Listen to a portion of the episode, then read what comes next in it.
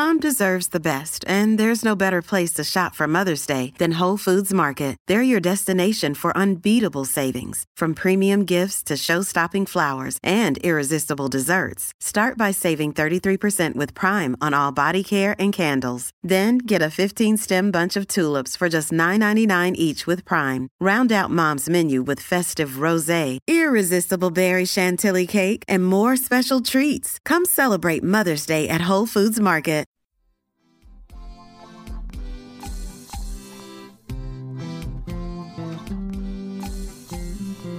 Welcome to Baldhead Bible Podcast, making the Bible come to life, featuring the expository preaching of Dr. John Katzian. Baldhead Bible Podcast is committed to keeping our show free to the public. However, as with everything, there are expenses involved, so if you would like to contribute, head on over to patreon.com. That's patreon.com forward slash baldhead Bible. And there you can become a supporting member for as low as $1 a month. While there, please check out some of the bonus material available only to our BHBP supporters. And some of that material includes Bible study guides to help you use the podcast to minister to your children, to minister in a Sunday school class, and to have some quality family devotions.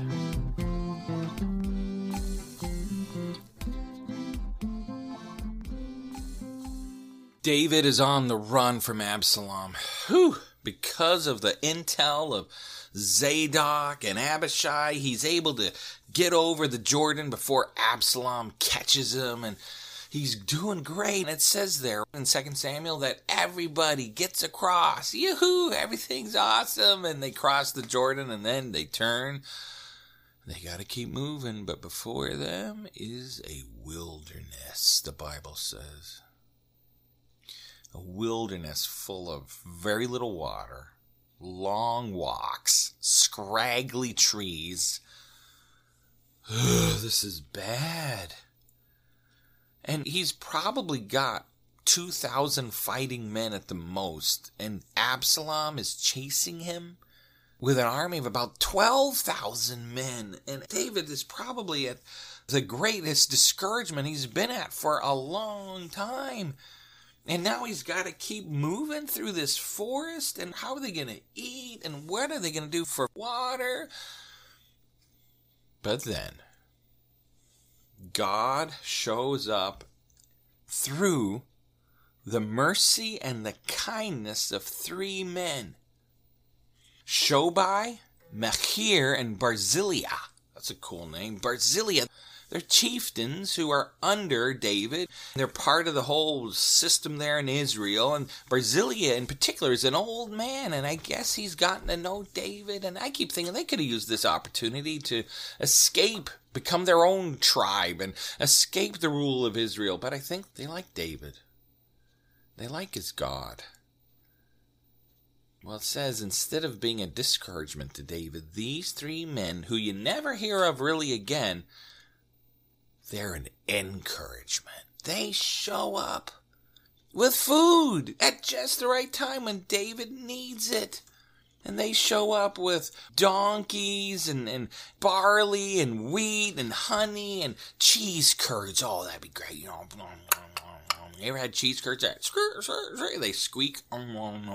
And sheep and cheese and milk and beds and earthen vessels and all the stuff they need to survive. And David's like, oh, thank you. This is just what we need at this moment. Man, I hope I'm that person. Don't you want to be that person who's an encouragement? You know, later on the book of Acts, Barnabas, the son of encouragement. Let's encourage each other. Let's help each other. When we get down, when we get discouraged, I want to be that person who shows up and helps. The Bible says the church are his hands and his feet in the world. Sometimes God shows up directly and intervenes directly. But many times God shows up through other people who are willing to do what God asks of them, who are willing to serve the Lord. That's how God shows up through us. Man, I hope you're that encouraging person. I hope when you show up, people are like, ugh, here comes Darren Downer. He's all depressed. Ugh, what's he gonna do? Or, ugh, here comes Charles. You know, he's in my grade now, and ugh, he's the worst to teach. Or are you like, hey, here comes Charles. He's gonna say something funny, encouraging. He's gonna pat me on the back. He's gonna listen. When you walk into the break room at work, I hope people are encouraged and want to come to you to talk. Not the other way. Ugh, he's just going to tell me something else depressing. Well, Shobi, Machir, and Barzillai are those positive, encouraging people, and God uses them to give them food. Well, they come to this town called Mahanaim. It's really hard to say Mahanaim. They come to this city, and it's on the east side of the Jordan. And here David says, All right, we are to muster our troops and we are to fight. This is where the battle's to take place. And Absalom crosses the Jordan as well, and he settles there with his troops, about 12,000 fighting men from Israel. And David, probably by this time, he's able to get some of the men of Mahanaim to join him, and maybe he has a force of 3,000. Maybe, let's say he doubles it to 4,000. But essentially, Absalom is fighting with 12,000 men or more, and David has a paltry 2 to 4,000 men. The numbers are overwhelming. But there's a couple things on David's side. Number one, David is smart militarily. And he immediately splits his troops up into three different groups. And one he puts under the command of Abishai, and the other one he puts under the command of Joab, his head general, and the other third he puts under the control of Ittai the Gittite. Yes, he's back. Well, these are all good fighters. And that's the other thing is, yes, he doesn't have a lot of men, but his men know how to fight. He has 600 men of valor, valiant men who can fight, who are good with a sword, who are experienced in battle. A lot of the 12,000 that Absalom had were just men who came from the tribe of Judah or from the tribe of Issachar. They just show up because they're supposed to, and they're not really fighting ready, but they're there well, David, he has fighting men. Number two, he's got military smarts splitting his men up. And number three, he is going to fight them in a terrain that matters, where his numbers will have an advantage. He wants to fight them, not in some big plain where they're just going to charge at each other, rah, and just charge. And his 12,000, Absalom's 12,000 men in a big open space would just wipe out David's small force of 600 good fighters and the rest, they would just wipe him out. He's got to find a terrain where they can fight hand to hand, where they can fight individually, where, where it forces people to take on people face to face, one at a time, mano a mano, you know, rather than a whole army against another army. And he looks over and he sees the woods of Ephraim. Now, this area, we're not certain where it is today, but back then it was a gnarly place. It was bad. It had lots of trees, but nasty trees, and big holes in the ground where you would just stumble, uh, fall into, and tar pits. I mean, this was a bad place, but David's like, if I can fight Absalom's troops there, I think we have a chance of winning. Well, the next day, the sun rises, and the two troops look at each other, and David's troops have switched over to go over there by the forest of Ephraim. And Absalom's thinking, I have got the troops. I've got everything taken care of. And his army was led under a man named Amasa. And he doesn't really have a lot of fighting knowledge, but, but he's got He's got the overwhelming numbers, and ah, they fight and they run into that forest of Ephraim. Now, why Absalom let his troops get sucked into that forest, I don't know. But man, this is where David's troops reign supreme. And in the middle of that forest, here comes Absalom's troops. And they're running in the forest, and I can't see anything. And then one of David's men leaps out from a tree. Oh, dead. Goes, hides behind the tree. Then another man comes on, then jumps down from the tree. One of David's men lops off his head. And then he's dead. And again, they're fighting, and David's men are able to use the terrain, and Absalom's men can't really see where they're at. And David's men are able to jump in and fight hand to hand. And it says, too, that on that day, the forest devoured more people than the sword. More people got killed running into trees. Bang! Oh, there goes my neck. More people were killed falling into pits, getting stuck in a tar pit and slowly drowning. Or I wonder too, uh, the idea, I guess, there in the Hebrew is that this was a supernatural devouring.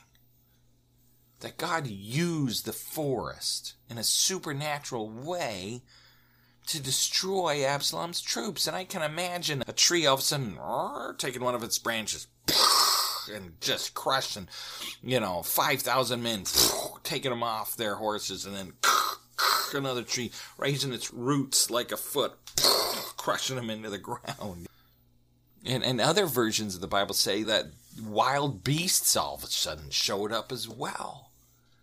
But God was fighting for him and using this forest in an amazing way. And at the end of the day, David's troops won. They overcame fantastic odds and won. And so Absalom, he is getting out of town and he is on his mule and he's riding to get away and he's going along and he goes under a tree and sort of ducks his head and there goes the mule and the mule's like, hey, I'm a lot lighter here. I gotta get going. And he looks behind him and whoa, there's my rider. He's hanging on a tree. Oh well, and the mule takes off and there is Absalom stuck in a tree. How? Remember, Absalom had long, beautiful hair.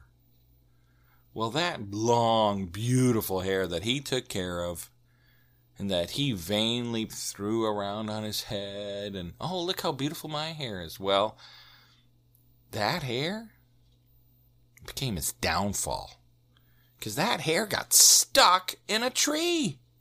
It got stuck in the tree in the branches. Literally, the branches came along, got his hair, and here Absalom is hanging. It says between heaven and earth, is literally what it says. Basically, the idea here is the writer is letting you know his life and his chance to be king is hanging in the balance. And here Absalom is hanging by his hair, and he's trying to reach the ground so he can get some leverage, and his toes are so close to the ground, but he can't touch it. And and then he's like, "Oh, can you imagine? You know, your hair caught, and every time you move, you ever had your hair pulled? It hurts, you know." And he's like, "Oh, ow!" And he's trying to maybe untangle his hair, and it's caught in the tree, and he's just hanging there. Oh, by his by his scalp, that would hurt, caught in this tree.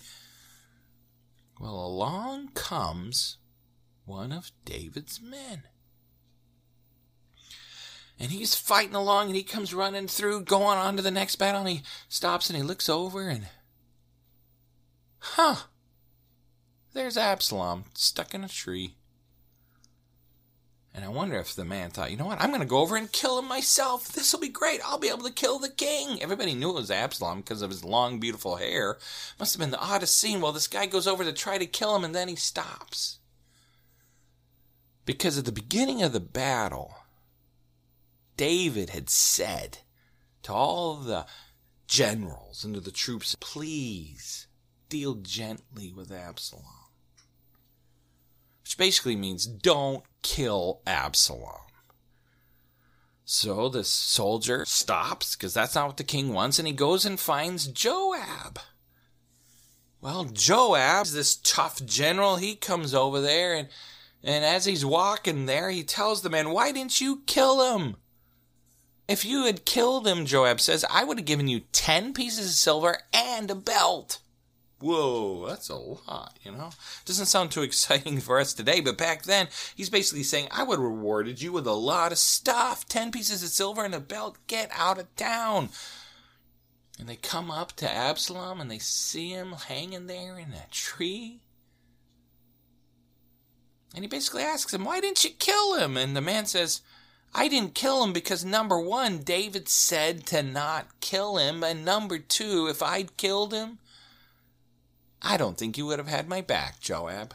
I think you would have stood aloof, is what the Bible says, and, and not come to my defense, and then David would have had me killed. Nope, I'm, I'm glad I didn't do it. Well, Joab looks at Absalom just hanging there. I wonder if Absalom is pleading for his life to Joab. And Joab knows what David wants. Well, Joab, he doesn't care. And he grabs a spear from one of his men. Long spear with a big pointy thing at the end, a big metal head that can go through anything. And he grabs another spear from another man. And then he grabs a third spear. He's got three spears and he takes them.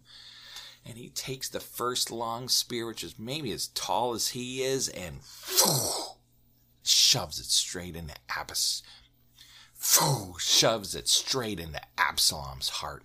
And then he takes the other spear and I can imagine he throws it straight into Absalom's heart again. And then he takes a third spear and drives it through.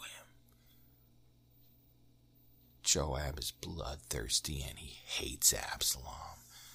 Then it says that ten men take their swords and just hack Absalom to pieces and stab him. Absalom is dead. Then they take their swords and cut off his hair and chop him down from the tree, and then they find a pit and throw him in there and pile him over with rocks. See, it says in the Bible that Absalom had created this great monument to him so everybody would remember him, and that's where he wanted to be buried. Nope, Joab says it's going to be the opposite. I'm going to throw you in the middle of a pit, in the middle of this nasty forest, and nobody will hear of you again. Well, Joab then, smile comes on his face because he's realized they've just won. And he blew the trumpet, and he calls all of Israel to him. And he says, All right, we have won. And it says, All the men fighting for Absalom flee and they go back home. Well, Ahimaaz, remember him, one of the spies? He says, Hey, I want to go tell David the good news. Please let me go tell David the good news. I want to run because back then you didn't have your cell phone. You didn't have Fox News right there with the latest information. No, you had to go tell people. And he wants to run and go tell people. He wants to run and go back there to Mahanaim and, and tell David the good news. And Joab's like, nope, you can't.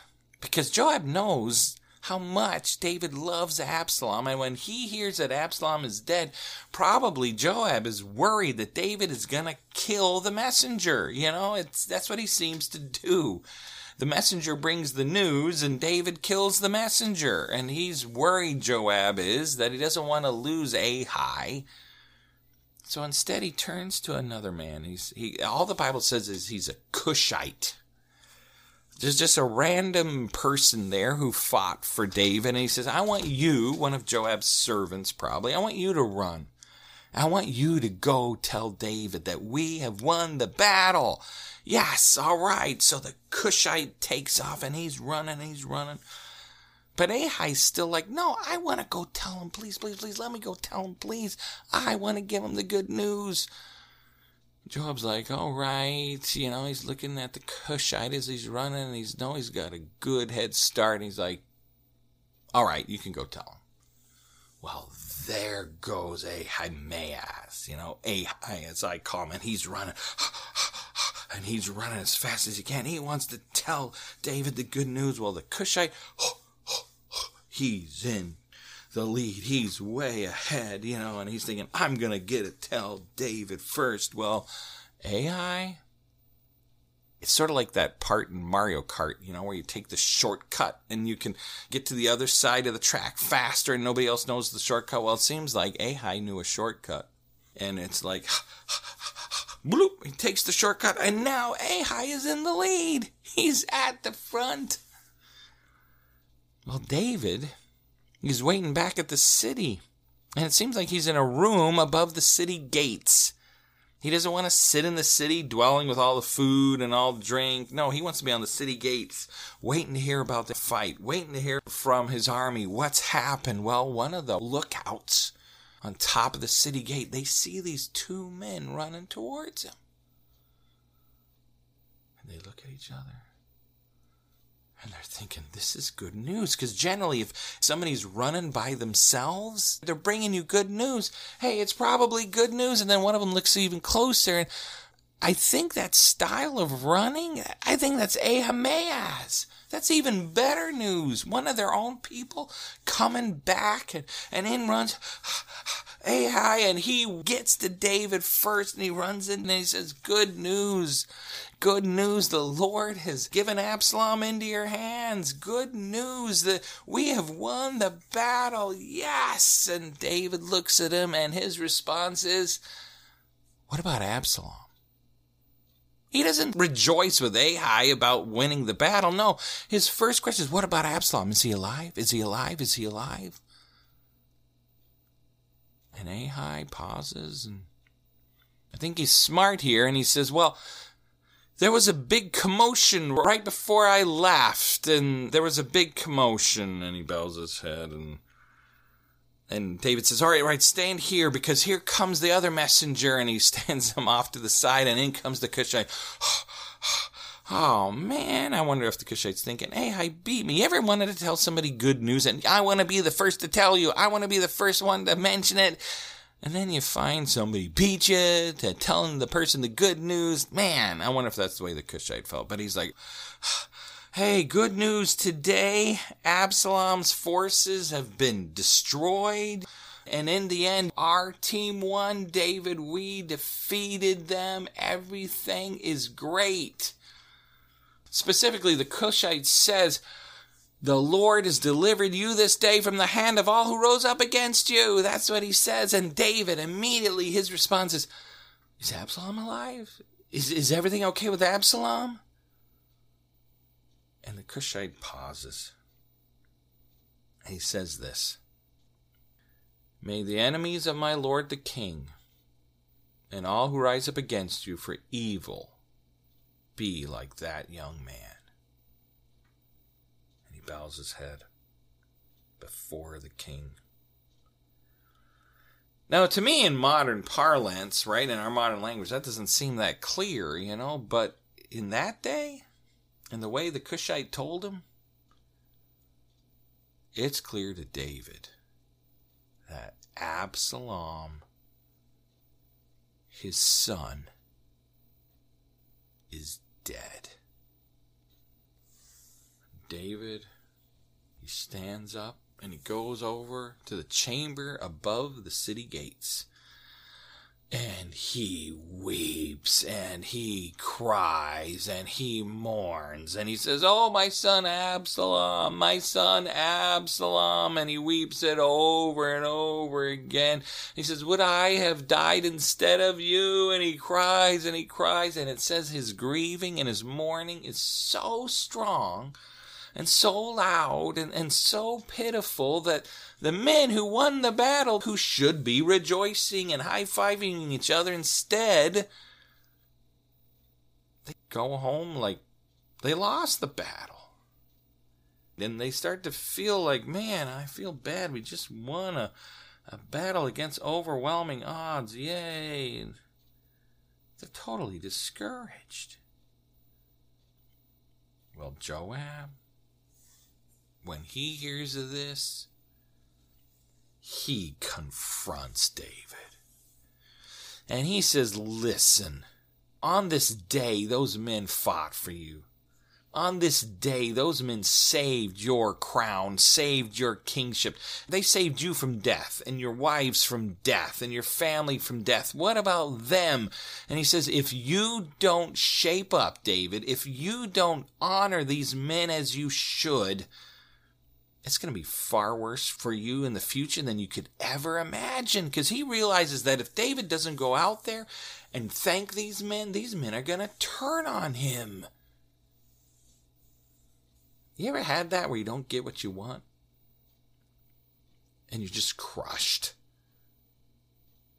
And you're just destroyed. And you just weep and you cry internally. Maybe you don't externally, but you are destroyed. Something simple as on Christmas Day, you don't get the gift you want. The one gift you wanted, you didn't get. And you are just crushed. Or or, or, you know, more seriously, maybe somebody dies and you are crushed and you love them. I can't believe this happened. And you grieve and you grieve and you grieve. But you grieve to such an extent you forget the people who are alive around you. Or back to my Christmas morning example, you forget about all the other great gifts that you got. You don't see how the Lord blessed you and you just fall into self pity and depression. I think we need to take Joab's advice here and we need to realize there are still people alive. There are still good things going on. Focus on those things. And you're robbing the people who are alive of time with you, of being encouraged by you. You could help them at this moment, but instead you're so focused on self. I hope we never do that. I hope we grieve properly, but we don't forget the people around us. And I hope if you ever get a Christmas gift that, hey, I wanted this one gift and I didn't get it, I hope you never throw a fit because that's ridiculous. You should be thankful for what you got.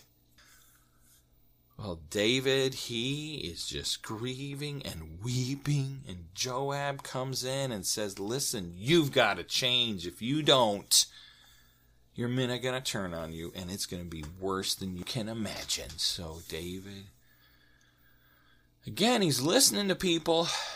Earlier, he had wanted to lead his men into battle himself. He was going to be the head of the troops, but his men said, Don't do that, because if you get killed, the battle's over and he listened to their advice and now he doesn't know yet that Joab is the one who killed Absalom, but at this moment he listens to the wise advice of Joab and he goes down to the city gates where all the business is done. And it says that all of Israel gathers to him. And I can imagine he thanks each man who fought for him. And he hugs and cries with the widow who just lost her husband in this battle and he pats the son and the child on the head who, who lost their father in this battle, and he thanks people and he encourages people and he shows up like he should. Well, now David's got to go back to Jerusalem. What's Jerusalem like? Who's sitting on the throne now? Will the people accept him back? Will they accept him as king? How many battles in Jerusalem is he going to have to fight to take back Jerusalem? Will he have to fight at all? He'll come back next week and we'll find out more. But hey, I just want to encourage you two lessons from today. Be an encouragement. Be that Barzillai in somebody's life. And number two, let's grieve. Let's be sad when things don't go our way. But let's not forget the goodness of God and the good people around us. That we're still here for a purpose. God is working in our lives for our good. Let's live down here while the Lord's given us time to live And let's be that encouragement to others around us. Thank you for listening to Baldhead Bible Podcast. If you have any questions or comments, we would love to hear from you. You can comment on our Facebook page or email us at baldheadbible at gmail.com. If you would like to support this podcast, please check out our Patreon page at www.patreon.com slash baldheadbible. Baldhead Bible Podcast, making the Bible come to life. New episodes added every week.